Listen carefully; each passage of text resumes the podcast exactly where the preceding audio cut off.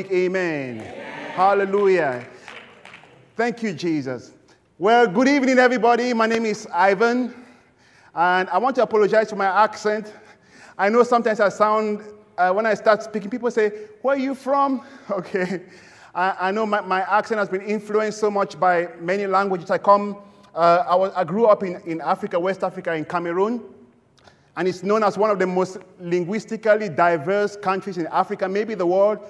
We have a population of about 20 million. I don't know what the population is now, Mama. Maybe about 20 million. We speak up over 200 dialects. And we grew up speaking English. But all our teachers spoke as their first languages most of the time, different dialects. So the accent was a little bit twisted. Okay, and then we have to speak French. We have to speak English. And then I went to grad school in Germany. I had to learn how to speak German. And then I come here and I had to learn how to speak American English. Okay, so after living here for several years, my accent is still very skewed. And sometimes I get excited and I speak too fast, and I apologize for that. But what a joy to be here to share the Word of God. One thing I loved so much when we moved from North Carolina last year and came here, and we came among this wonderful fellowship of believers and feasted on the Word. We loved the emphasis on the preaching and the teaching of the Word of God. I don't know if I can match up the list with Pastor Tim, but you know when he comes here, he stands on the Word, he preaches the Word, he teaches the Word. And that is what Jesus did. We know when we think about Jesus, most of the time we think about the wonderful miracles he did, the signs, the wonders. But Jesus took time to preach and to teach the Word. You know, we read in Matthew 11, verse 1, for example, that after finishing instructing his disciples, you know, he took time to instruct them. It says he went on from there to teach and to preach in the towns of Galilee. So Jesus took time. You know, if Jesus was here today, he would take time to preach and to teach. And then it tells us that was a tradition in the early church. You know, even when Paul went around as this apostolic missionary, planting churches, raising disciples, and leaving pastors. One time he left Timothy, I believe he was in Ephesus, and he wrote a letter to him and he told him, until I come, spend your time reading the scripture out loud to one another. Spend your time preaching and teaching. So why do we take time to preach, to teach, to read the scriptures? Paul told Timothy, spend time doing that. At that time, they did not even have the New Testament as we have it. I believe they had some of the letters of Paul. I believe they had some of the copies of the gospel, maybe Matthew, Mark, Luke, and John to read in church, in the synagogue, or in the assembly of believers. They had the Old Testament. They had the Old Covenant, which was a shadow that always pointed to Jesus. And Paul told him, you guys take time, read it. I read somewhere, I believe it was in Ezra, when there was a revival in Israel. They took the whole day. The whole day, brothers and sisters, just reading the scriptures. So there's a power in just taking time to read the scriptures and by inspiration to preach and to teach. Why? Because the Word of God has power. That's why one of our favorite scriptures, Hebrews 4, it says, verse 12, for the Word of God is living. It's alive. It's alive. It's exciting. The Word of God is alive. It's living. It is powerful. Something that has power has ability to do work. It is powerful. It is sharp. Not only sharp, it is sharper than the two-edged sword, piercing even to the division of soul and spirit. It affects something in our inner man, our soul, our spirit. It pierces right in there. And it says even to the joints and marrow. It doesn't only touch our spiritual life. You know, our Christian life is not only about being on the spiritual side, but it says it pierces even to our bodies. It says to our joints, to our marrow. That's our joints, our marrows. Okay, and it's a discerner of the thoughts and the intents of the heart. So that, you know, that's why we have a strong emphasis on preaching the word. And another. When I think about the preaching of the word, you know, it has because it's so powerful, because it has such a potent effect. It has a power to jumpstart our lives. Now, if you drive a car, I'm sure you've had a dead battery before. Am I right? I remember when I used to live in Nebraska, when I came to the United States, I had a postdoctoral fellowship in Nebraska. We once went to a conference out of town for about 3 days. When I came back, it was, of course, I believe it was November, December, really cold. It had snowed. My car was frozen. I could not get into my car. You know, I couldn't even, I didn't have the remote opening. But when I finally got into the car, I couldn't start the car. The car was dead. You know, when your car is dead, nothing can function. Windows cannot function. You cannot heat. You cannot drive from point A to point B. You know, and if you Google, you will probably find this picture on Google.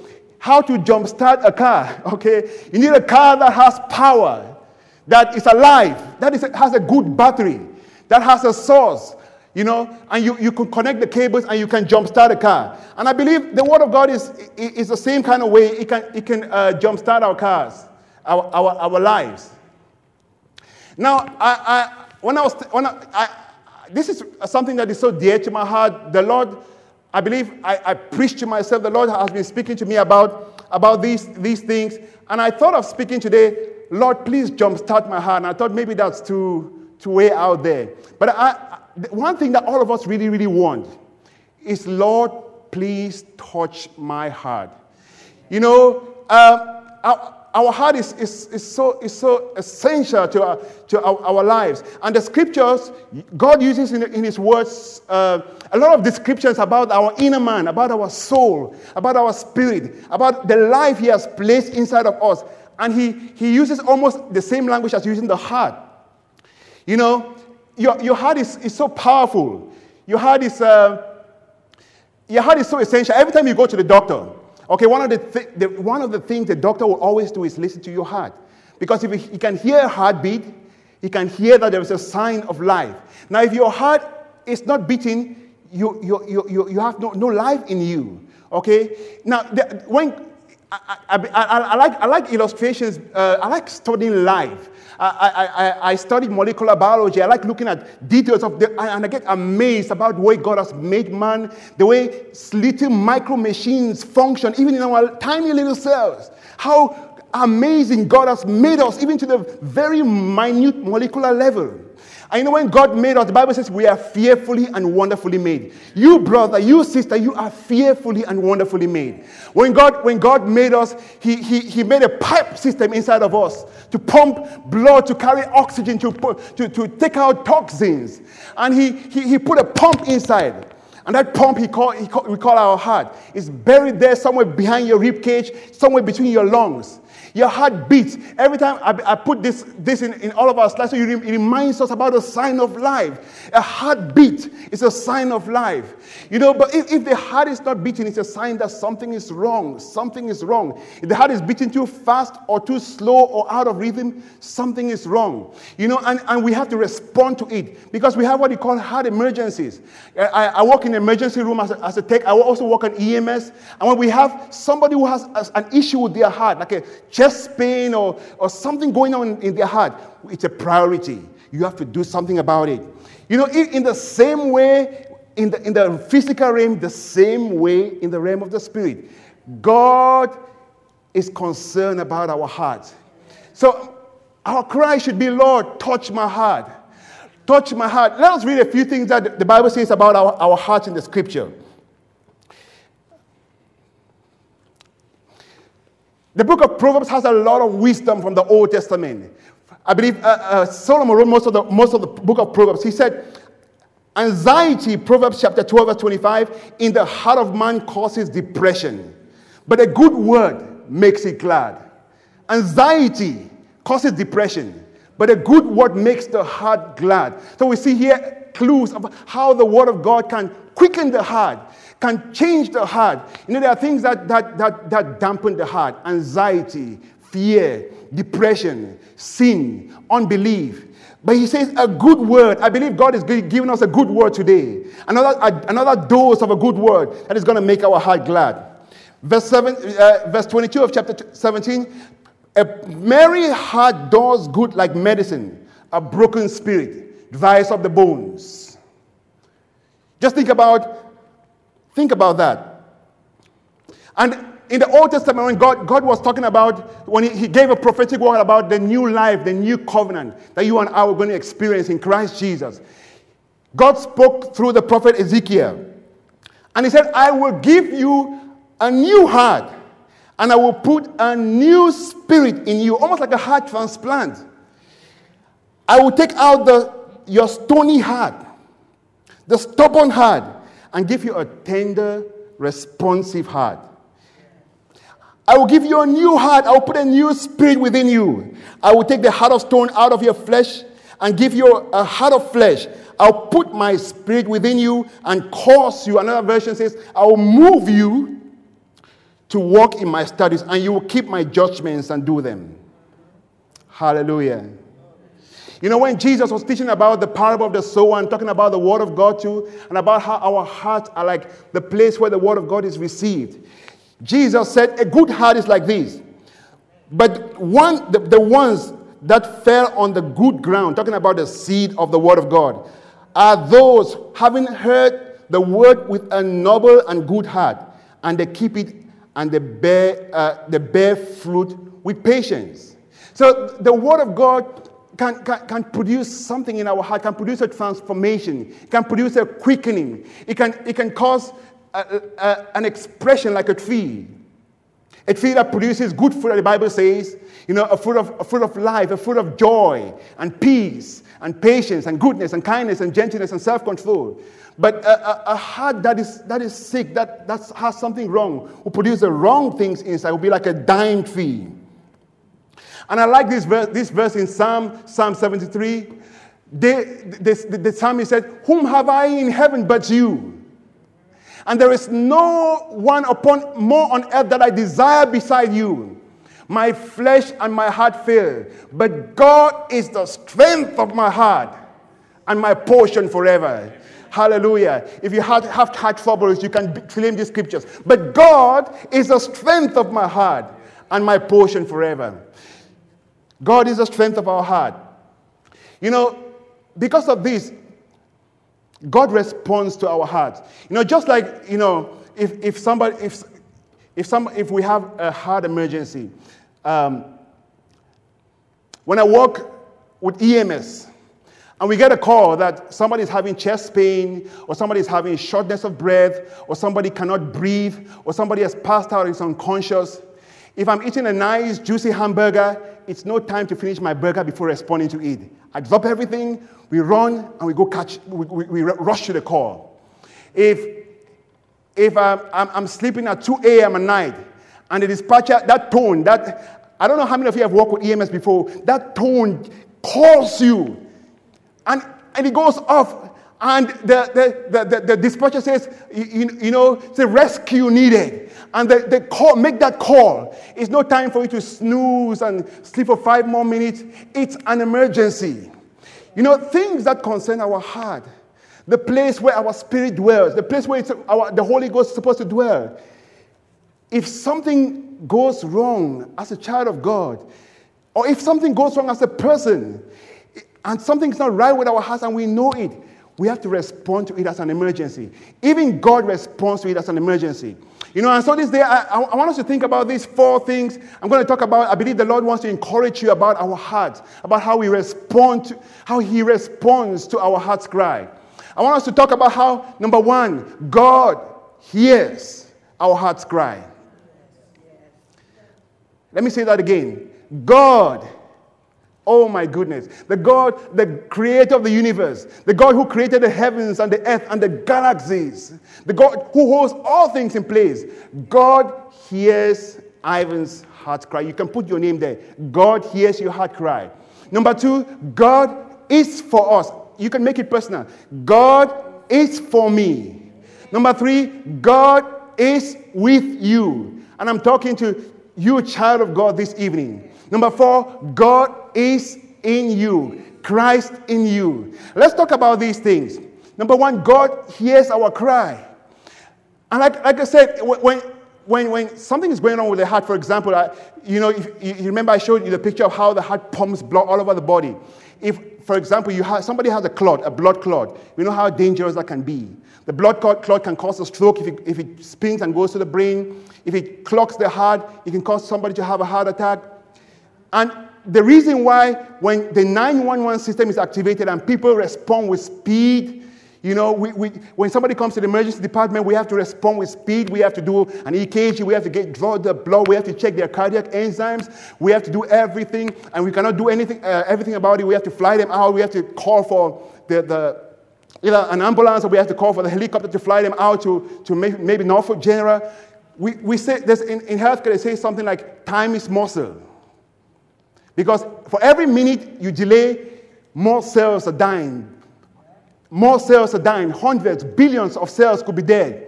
If it goes to your brain, every minute you spare, that's time is brain. It's an emergency. Even the Bible says, redeeming the time, for the days are evil. That's why the Bible says there are some things you should not even sleep over. Do not let the sun go down on your anger. Don't sleep over anger. Don't postpone making things right with God. Don't entertain some things that will become like a deep root. Don't let the Bible say don't let a bitter and evil root grow in your heart, and that would contaminate and defile many. There's some things that have to be responded to now, because the consequence could be years, could be a long time. It makes me remember when I believe. I would call it a clot came into the camp of Israel. When they went to spy out the land, and two men, Joshua and Caleb, their hearts were beating with the love of God, with the promises of God. When they saw the land of Israel, the land of Canaan, they said in their hearts, we are well able to take the land, as Pastor Tim used to preach. We are well able. Let us go and take it. But 10 other spies said, we are not. We are like grasshoppers in these people's eyes. We cannot. And the Bible says they spread an evil report. And guess what? It cost the people of Israel 40 years and a whole generation dying out in the wilderness. But we want to respond fast if we have an unbelief in our heart.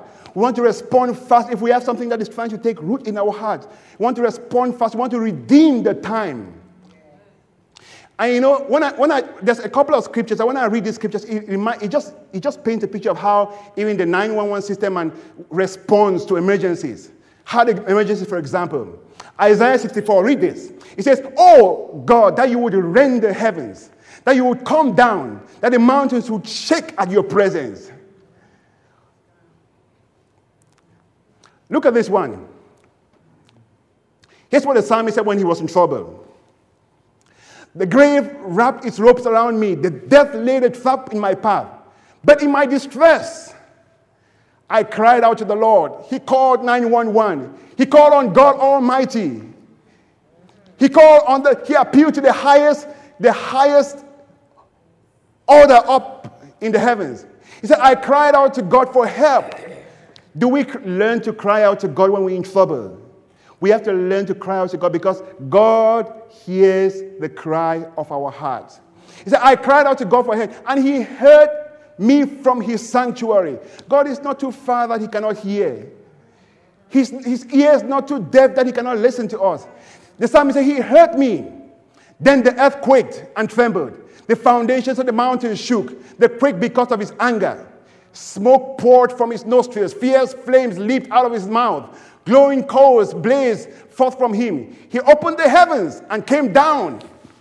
Dark storms were beneath his feet. Mounted on a mighty angelic being, he flew, soaring on the wings of the wind, like a helicopter coming. I need to rescue this heart. I need to rescue this soul. I need to rescue this life. He shrouded himself in darkness, veiling his approach with dark rain clouds. You know, even if whatever is happening, the ambulance just goes. Everybody has to make way. You have to give priority, because somebody's heart is in trouble.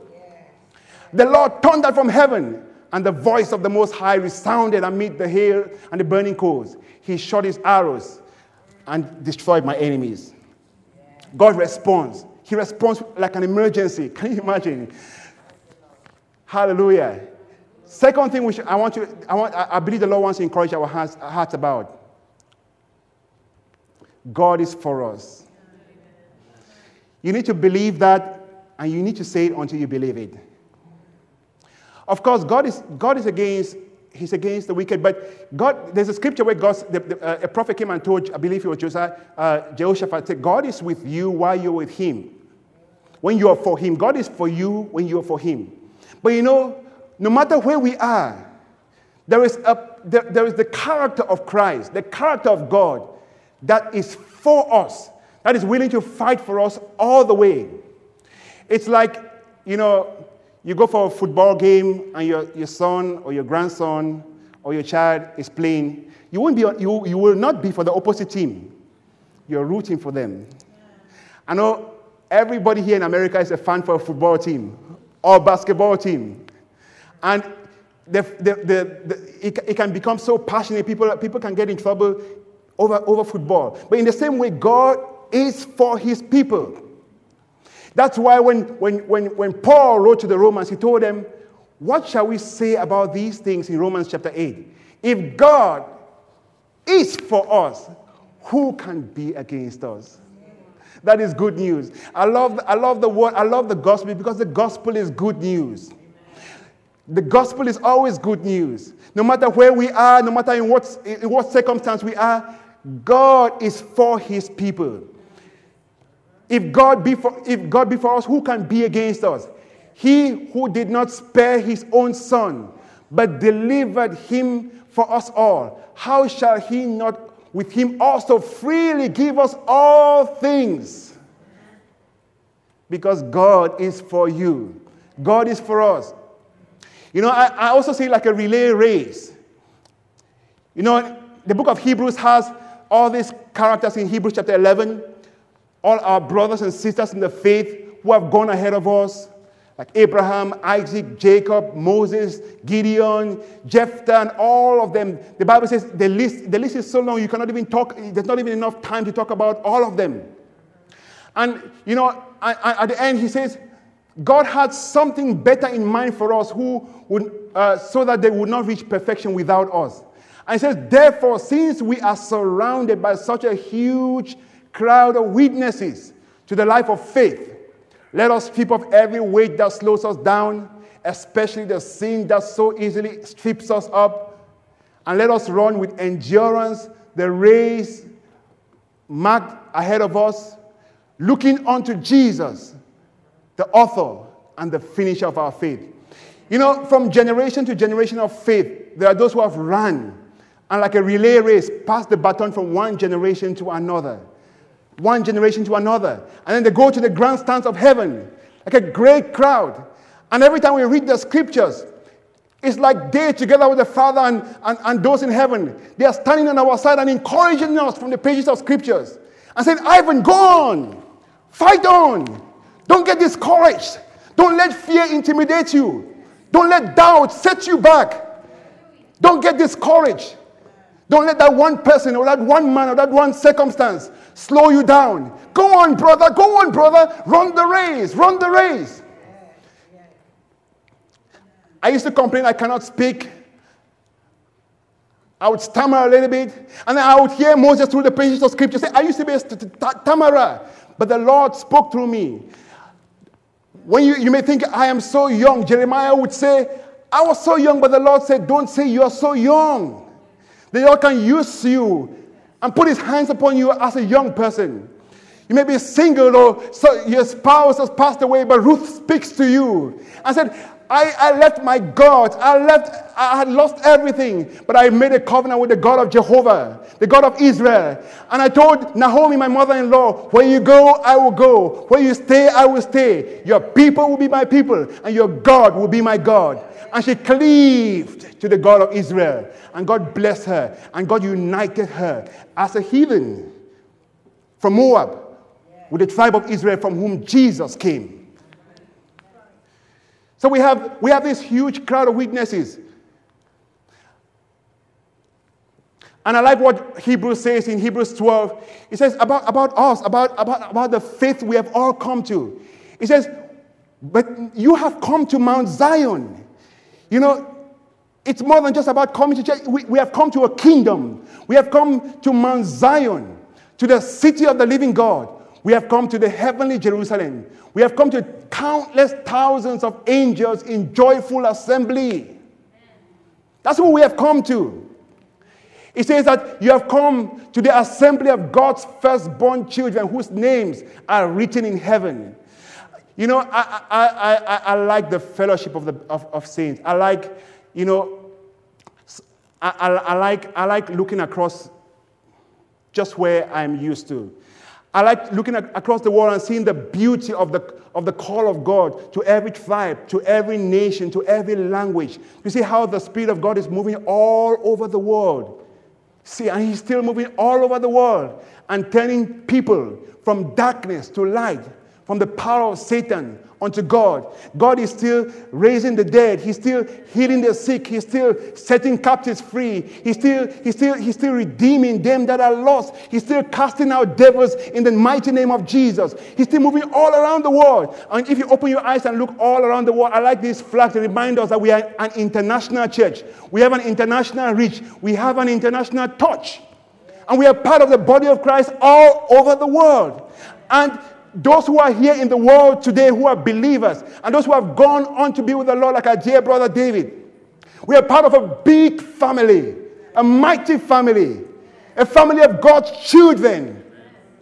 And the Bible says, we have come to this family and God is for us.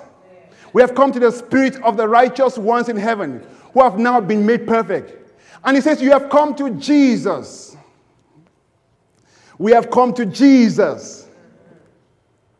When you gave your heart to Jesus, when you made Jesus your Lord and your Savior, when you decided, as for me and my house, we will serve the Lord, we came to Jesus. I thank God that I came to Jesus. I thank God that my family came to Jesus. I like asking my parents about the generations before us. My father's family, for example, generation ahead of them were so used to visiting mediums, hooked to witchcraft. Mediums who would tell them things, who would tell by an evil spirit specific things, call names, tell things. And their souls were cleaved unto that. But I thank God that if you go to my village today, many have turned from darkness to light. They have turned from the power of Satan unto God. They have seen that these things, even though they are enticing, but they are a damage to a heart. And they've turned to God.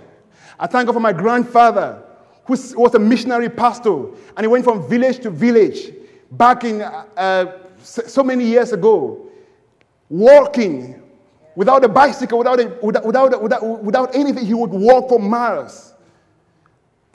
And a lot of the continent of Africa, for example, that was once known as a dark continent, is being filled with the light of the glory of the Lord. Amen. I thank God for what the Lord showed people like Reinhard Bonnke. When the Lord showed him a vision over and over, night after night, he saw Africa wash with the blood of Jesus from Cairo to Cape Town. Washed with the blood of Jesus. And whenever he shares about it, my heart is just so moved. I see myself among those who were washed by the blood of Jesus in Africa. And the same here in America. God is for you. God has a plan.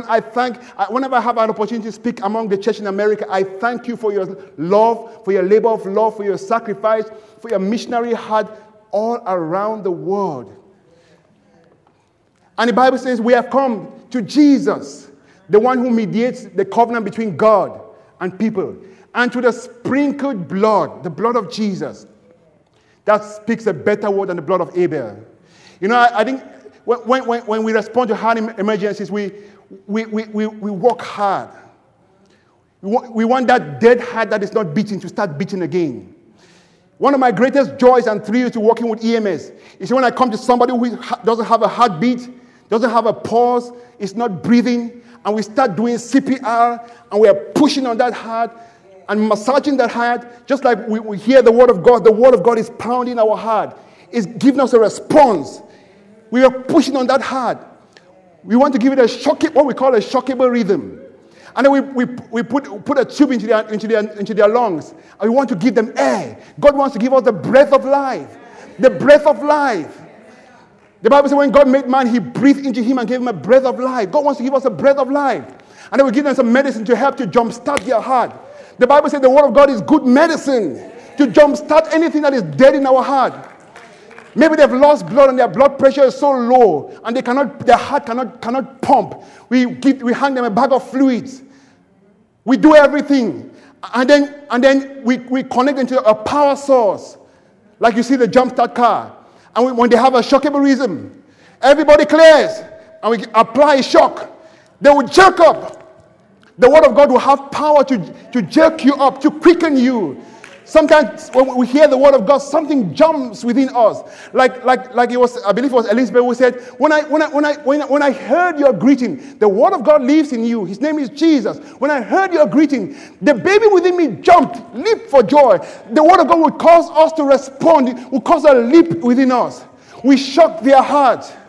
Sometimes we have to walk that, we call it a code. We have to walk it for 20 minutes, 30 minutes, sometimes 1 hour. We are working hard. We are fighting for life, fighting for somebody's life, fighting for their hearts.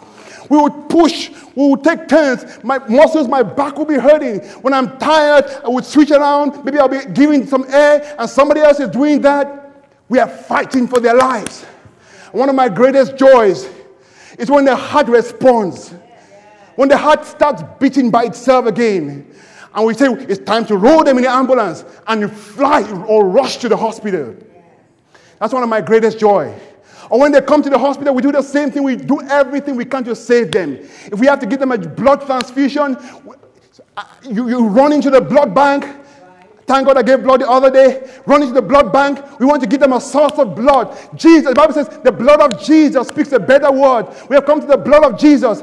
If they have a clot in their brain, a clot in their heart, and they find out, we have to give them a clot buster. The blood of Jesus is the greatest blood buster in the world. It can bust every clot of fear, of unbelief, of terror. The blood of Jesus can blot it out. It can blot every sin. I don't care what you have done, who you have done it with, whether it was in secret or in open, whether you were exposed or not, the blood of Jesus still speaks a better word than the accusing blood of Abel. Yeah.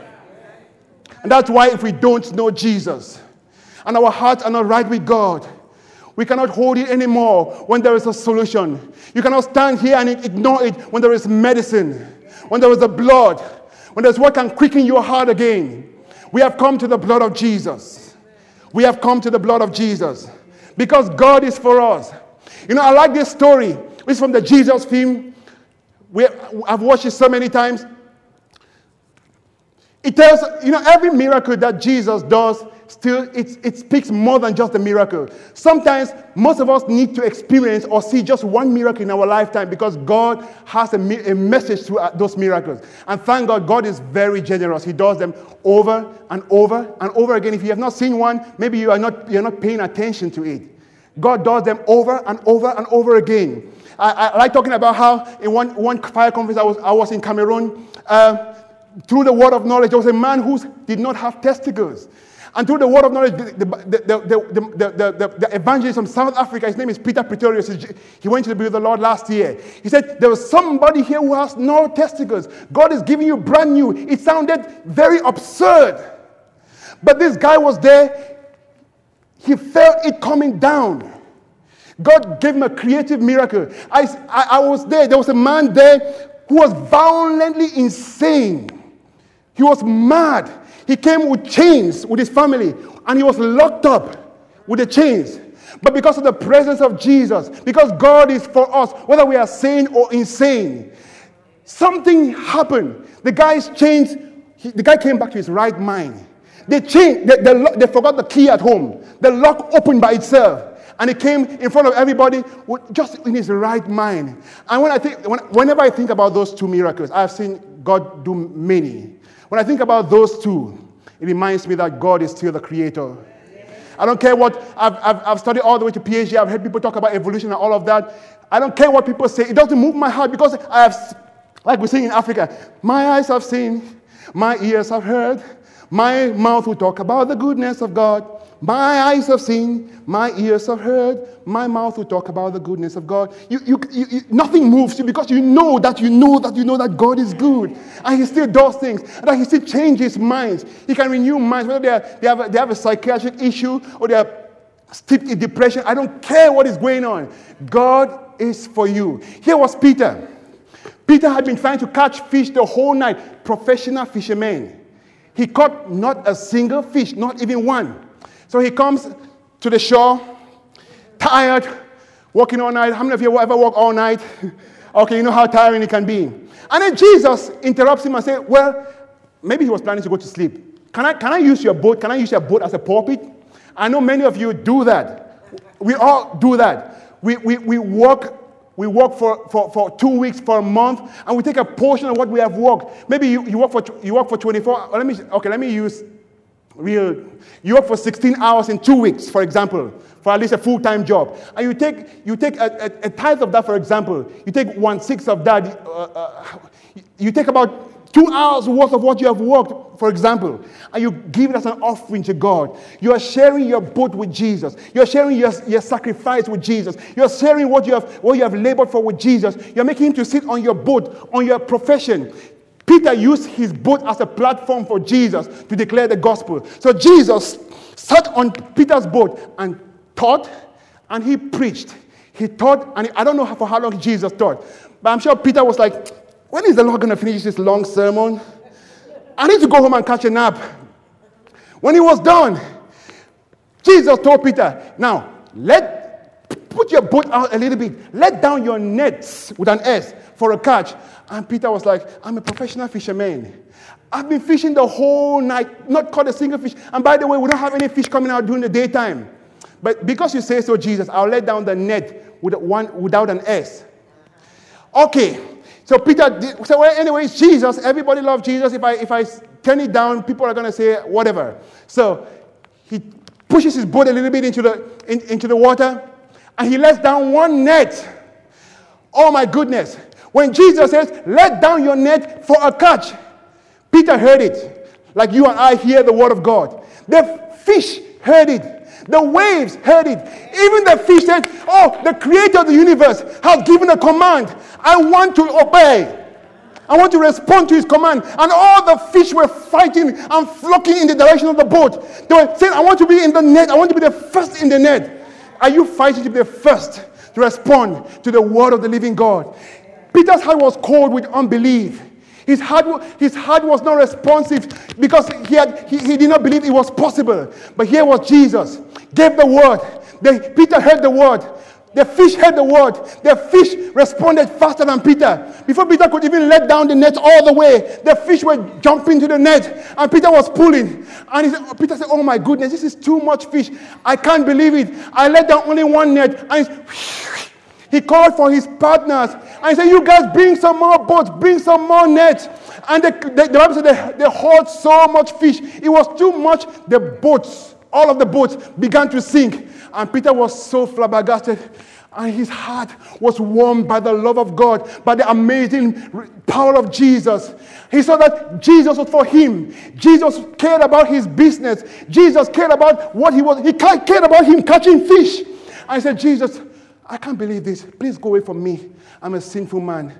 And Jesus said, fear not. And Jesus speaks to all of us, and he says, fear not. Fear not, Peter. From today, you catch fish. You not catch fish. You only catch fish. You catch men. That was the first time Jesus taught them how to catch fish. Another time, again, after Jesus had died, he rose from the dead. They tried to catch fish again the whole night. They couldn't. And Jesus stood on the shore and said, toss your net to the right side. Jesus knows the right side from the wrong side. Let our hearts respond to him saying the right thing. Let our hearts hear the voice from the Lord saying, go this way, and let us go with him all the way on the right side. Because on the right side, we'll be successful in business. On the right side, we'll catch fish. On the right side, we will win souls. On the right side, we will make it. Amen. Hallelujah. Hallelujah. God is with us. He was not only for Peter, but he decided to come into Peter's boat, and he was with Peter. This is good news. This is good news. This is good news. God is for us. God is not only with you, but God is not only for you, but God is with you. God is with you. God is with you. I'm not going to read that because of time. God is with us. I like what the Bible says. When the Bible spoke about Jesus' coming, in the book of Matthew, prophesied by Isaiah, a virgin would conceive and bear a son, and they would call his name Emmanuel, which is translated God with us. Emmanuel is not only a Christmas message or a song we sing during Christmas. That is good news for all time, for all of us. God with us. Jesus, our Emmanuel, is God with us always. That's why the psalmist said in Psalm 46, our God is our refuge and our strength, the strength of our heart. Therefore, we will not fear, even though the earth be moved, and though the mountains be carried into the midst of the sea, though the waters roar and be troubled, though the mountains shake with swelling. For our God is a very present help in trouble, verse 1. Our God is a very present help. Say it with me, very present help. In trouble. Even in trouble, God is very present. That's why Jesus told his disciples, one of the last things he told his disciples, who knows the last word is the most important word? He told his disciples, you guys go into all the world. And he promised them, I will be with you sometimes. Always. Most of the time. Always. When you feel like it. Always. He said he'll be with you always. Most of the time we don't feel like it. We don't even sense it. But he said, I will be with you always. That's why the book of Hebrews, the writer, inspired by the Holy Ghost, said, let your conduct be without covetousness. That's a very huge temptation for us. We want to get more and more and more. But he said, listen, be content with such things as you have. For he himself has said, I will never leave you or forsake you. What a wonderful God we serve.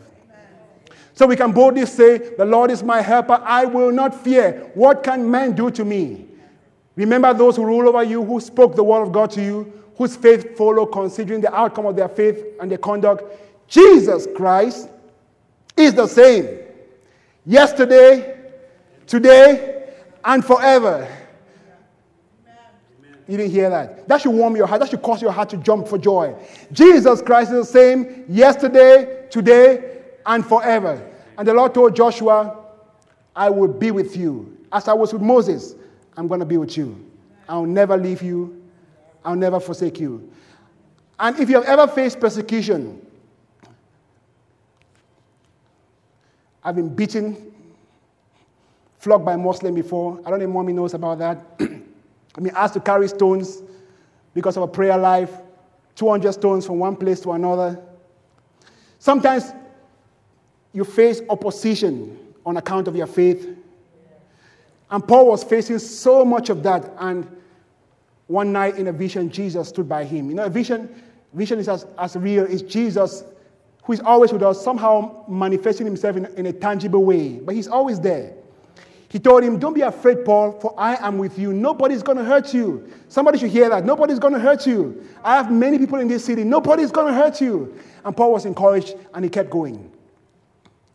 And another reminder about God with us, you remember the story, I will not read it, I will just talk about it. Remember when one time the Syrian king sent an army against one prophet. His name was Elisha.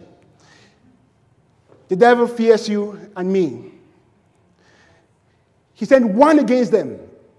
I remember one time I was talking with a guy who was terribly demon-possessed. He said something to intimidate me. He said, I see like millions of devils around here. He thought I would be scared. And then I decided to just take some time and just pray with him. And all I did was that I exalted Jesus in me. I said, Lord Jesus, I exalt you over this guy's life. And he started jumping and shouting and screaming. When I stopped, he stopped. I asked him, what was happening to you? He said, something really strange. He said, 3 snakes just left me. I said, wow, if 3 snakes in you will run away just because the Jesus in me is being exalted. I didn't even cast out any devil. He just said, 3 snakes just ran away from me. They just left me. They just came out and ran away. You know, sometimes God has something beyond the veil that we don't see. Beyond the veil. So, when the army came and surrounded them, Gehazi, his servant, was so scared. So he came and told him, knocked at the door and said, hey, my master, we say it in our dialect, chadon bad, which means it's terrible. We are surrounded by a whole army. I don't know how many soldiers there were with horses and all of that. Elisha was not moved. Elisha said, Lord, please open my servant's eyes. Let him see. And the Bible says the Lord opened his eyes, and I took this picture from Superbook, and he saw in the realm of the Spirit. In the realm of the Spirit, he saw Elijah. And he saw all around Elisha chariots of fire and horses. Elisha was sitting here. But Gehazi saw Elisha in the realm of the spirit with horses all around him, chariots of fire, surrounded. You and I are seated with Christ in heavenly places. We are seated in a place of authority. We are surrounded. God is for us. And this gave the guy so much confidence. And all Elisha had to say was, Lord, strike them with blindness. And these guys all became blind. Because God is for us. And I want to encourage us, the Lord wants to encourage us this evening. Because many times we don't recognize that Jesus is for us. When Jesus rose from the dead, the message first came to women. And the disciples did not first believe it. You remember the story? They said, if we don't see for ourselves, we will not believe. Thomas said, if I don't touch Jesus and put my fingers on his nail-scarred hand, I will not believe. Now, there were two disciples. One of them called Cleopas. The other one, we don't know his name. They're walking from Jerusalem to Emmaus.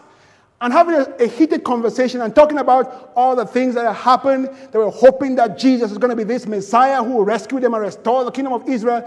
And suddenly Jesus comes walking among them. And the Bible says they were veiled from recognizing him. How many times does Jesus walk among us and we do not recognize him? And the Bible says he did not just reveal himself and say, oh, I'm Jesus. Duh, look here. This is me. Look at my... He did not do that. The Bible says, what did he do? He took time, he opened the scriptures for them, from the Psalms, from Isaiah, from the prophets. He took time revealing himself through the scriptures. I believe he did that for you and for me.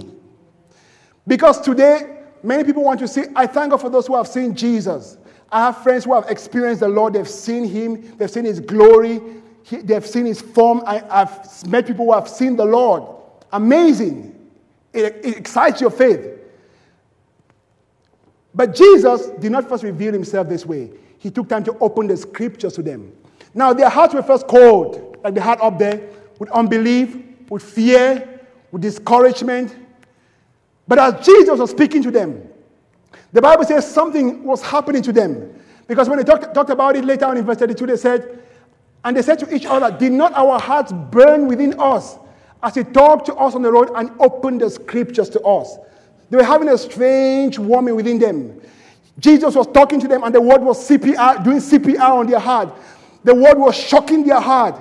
The word was infusing medicine into their heart. The word was giving them faith, for faith comes by hearing, and hearing by the word of God. And their hearts were being strangely warmed. And it tells us that as they went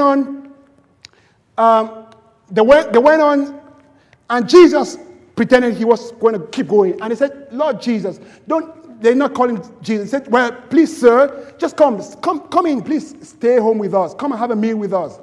And the Bible says, as they transformed from Jesus being with them and Jesus being in their house. And as he broke bread, they recognized him and he vanished. Jesus wants us to follow him by his word. As we read his word every day, he opens his word to us. Our hearts are strangely warmed. Faith comes into our heart. We see Jesus' face through the pages of scripture. And our hearts are warmed. Our heartbeat for God. Our heartbeat resonates with the heartbeat of God. And we feel the warmth of the love and the presence of God. Amen. I'll talk about this one, about God with us. Remember the story when Joseph was sold in Egypt, and his father believed that Joseph was dead. I don't remember for how many years, probably well over 10 years, maybe 20 years, I'm not sure. His father cried for his son, believing he was dead. Can you imagine believing your son is dead, but your son is alive in another country, and is a prime minister of the other country? Sometimes in our hearts, we feel like Jesus, we don't see him. We wish we were the early believers who saw him, and we don't have that heartbeat for him. But he's alive. He's preparing a place for us. He sits at the right hand of the Father like Joseph, and he's making provision for us. And Joseph sent word through his brothers. Jesus sent word to his disciples, who sent word to the other apostles, who sent word from generation to generation, until here today in 2019, Jesus still sends his word to you and to me. Tell my father, your son is alive. I am the governor of Egypt. God has given me power over all the Middle East. And he sent gifts. God sends his gifts. He sends the gifts of his spirit. He sends the manifestation of the gifts of the Spirit. Pastor stands here teaching the word of God through the anointing of the Spirit. The people who have the gifts of the Spirit, and they demonstrate the power of God. That is Jesus sending his gifts to you and to me to warm our hearts with his love. All this while, God had first called Jacob Israel. But because he was so depressed, he was so discouraged, he felt so hopeless, his heart had become like stone. He sat there, he would not wake up from his dust and ashes. The Bible called him Jacob. But the Bible says when he heard the word and he saw the gifts, the Bible says the spirit of Jacob revived. The good word quickened his heart, shocked him. At first his heart stood still, and his heart started beating again. And he said, my son Joseph is alive. I will arise. That's what some of us should say today. Jesus is alive. My Lord is alive. My God is still good. He has not slept concerning me. And you say, I will arise and walk until I see his face. Hallelujah. God is with us. God is not only is he in us, but he is with us. You know, that was a picture I took in the previous one when I went to Israel. Jesus is alive. The tomb is empty. He is alive. He is alive. When God told Israel, build a sanctuary. I want to dwell among you. And Paul said, don't you know that you yourselves are the temple of the Holy Spirit? When they built the temple and Solomon offered a sacrifice, the Bible says God himself answered with fire and consumed the sacrifice.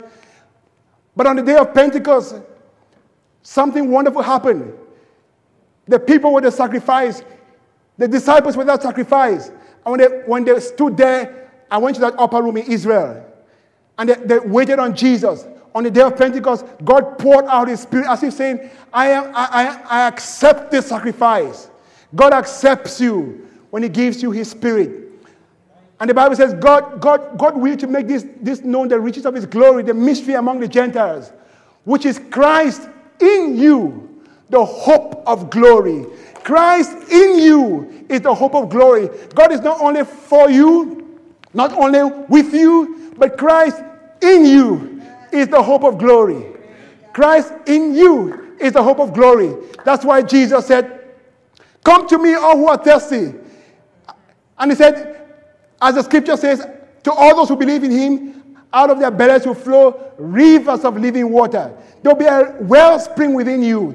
He told the woman, the Samaritan woman, there'll be a wellspring within you, because God is going to live within you to well out. I apologize for not reading all the scriptures, but I'll just conclude with this. When Jesus gave the message to the churches in Revelation, to one of the churches, he told them, behold, I stand at the door and knock, knock, knock. Now, we use this for evangelism, but Jesus spoke to his people. And he said, I am knocking at the door of your heart. In that slide, I wrote there, he's knocking at Damukong's heart. That's my house, my heart. He's knocking at my heart. Why would Jesus be knocking at the door of our heart? The Lord wants us to have something which Paul prayed for the church. He prayed for the Ephesian church, and he told them in Ephesians 3 that God will grant you according to the riches of his glory to be strengthened with might through his spirit in the inner man, in your heart, that Christ may dwell in your hearts through faith, that you being rooted and grounded in love may be able to comprehend with all the saints what is the width, what is the length, what is the depth, what is the height, to know the love of Christ, which passes all knowledge, to be filled with the fullness of God. He prayed for their eyes to be open, for their understanding to be open, for them to be totally yielded to Christ who is in them. If you don't know Jesus, Jesus wants to come from outside to inside. But sometimes that picture tells me he wants more than just being a part of our lives. He wants to be all and all. Right? Monkey likes telling this story about, it's like a parable about a man. Jesus once knocked at the door of his heart. And he opened the door and said, "Jesus, you're welcome. Please come in." The guy had a big house. He had 5 rooms downstairs, 5 rooms upstairs. And he took Jesus all the way upstairs and said, "Jesus, this is your room. Please stay here." So at night, the devil comes down his street, knocking at his door, and the man tries to open the door. You know, the devil is not a gentleman. Before he opens the door, the devil forces himself in and blasts the man with all kinds of bad thoughts and wicked thoughts and evil thoughts and condemnatory thoughts and wicked things in his heart. And he fights and fights and fights and fights so hard and pushes the devil out. So in the morning, he asked Jesus, "Jesus, why did you not come and help me?" And Jesus said, "Well, you gave me only 1 room. And the man said, "Okay, Jesus, I'll give you 5 rooms. 5 upstairs. You can stay upstairs, have all the 5 rooms. The next night, the devil comes knocking again. Like he comes knocking with temptation. Like Pastor preached, the lust of the flesh, the lust of the eyes, the pride of this life. And before he could even open the door to see who is there, the devil forces his way in again. And fights him with all kinds of lust and all kinds of wickedness and all kinds of temptations and bad thoughts. And the man battles and battles and says, "Oh my goodness, what is happening to me today? I thought Jesus lives in my heart." And he fights and fights and fights and he pushes the devil out. And in the morning he says, "Jesus, why didn't you come and help me? I gave you 5 rooms upstairs." And Jesus says, "Hey, you gave me space in your heart. You gave me space in your life, in your house. Why don't you give me the whole house? Why don't you give me all of your house? And instead of me living with you, why don't you live with me?" And the man said, "Oh, I didn't think about that. Good deal. I surrender. I yield my heart to you. I surrender to you. I just give all the rooms of my heart to you, all the secret chambers, all my the rooms downstairs, upstairs, my kitchen, my guest room, everything, Lord. It's yours. It's yours in the first place. You made it. It's yours. You gave it to me in the first place. I give it to you." Yeah. And so when the devil comes knocking this time again, guess who opens the door? Jesus opens the door. And his piercing eyes look at the devil. And the devil puts his tail between his legs and says, "Uh-oh, wrong address." Can we stand up together? Can we stand up together? Thank you for being patient with me. Our hearts beating. Our hearts beating. Is the word are we responding to the word? Hallelujah. I just want us to take a few moments and just worship the Lord and just thank him for his word and just respond to his word and say, "Lord, I just yield myself to you." Just thank him for his promises. Thank him that he is with you. He's for you. He Christ in you. And just take some time just to yield yourself to him. Just to yield every part, every aspect of your life to him. Jesus wants to have all. He wants to just have all. He wants, instead of him living with you, he wants you to live with him. Instead of you entertaining him, he wants to entertain you. He wants to sup with you, and he wants you to sup with him. Let us lift up our hands to heaven and just love on him. Hallelujah. Oh, Jesus, we love you. We love you this evening. We just love you. We worship you. We praise you, Lord. The same yesterday, today, forever. We set our eyes on things not seen. Oh, I thank you because you care for our heart. You care for a healthy heartbeat in our spirit. We just love you, precious Lord. We thank you, Lord, for the response to your word today, Lord. Oh, thank you that our hearts are strangely warmed because we are reminded that you are good, God. You care for us, Lord. You care about catching fish. You care about our hair. You care about our clothes. You care about our children. You care about our mothers and our fathers. Yes, you care about our mother-in-law and our father-in-law. You care about our jobs. You care about our health of our heart. You care about our health. You care about everything, Lord Jesus. Oh, we thank you that you care. We love you this evening. We bless your holy name. or we join the family of heaven. We join the saints all around the world. We say, Lord, we love you. We adore you. We praise your holy name. Glory, hallelujah. Glory, hallelujah. Hallelujah. Hallelujah. Come on, somebody, just love on him. Just love on him. Just take some time and just love on him. Just open your mouth and let love come out. Oh, Jesus.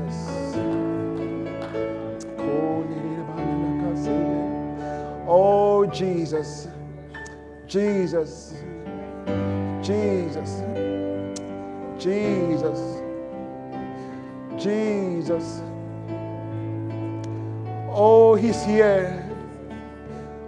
Oh, Jesus. Glory, glory. Glory, glory.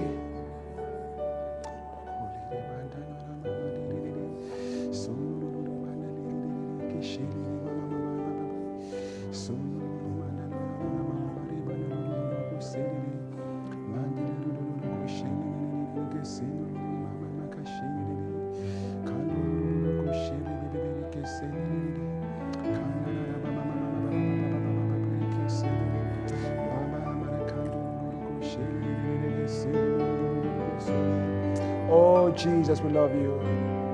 We adore you, Jesus. We adore you, Jesus.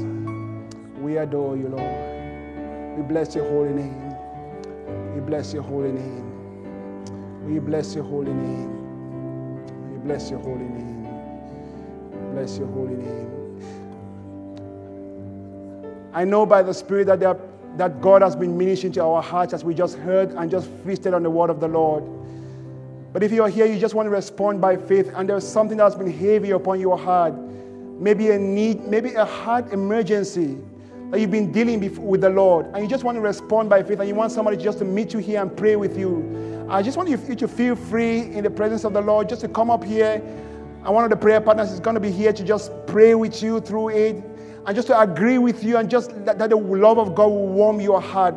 God will raise you up, will lift you out of a pit, and put you on a solid ground to stand. And I want to just encourage every one of us, just if there's a need that you have in your life, and you just want the Lord to meet that need, just take a moment and just exalt the name of the Lord. Just keep your eyes on Jesus and say, Lord, I give you this need. I surrender this need to you.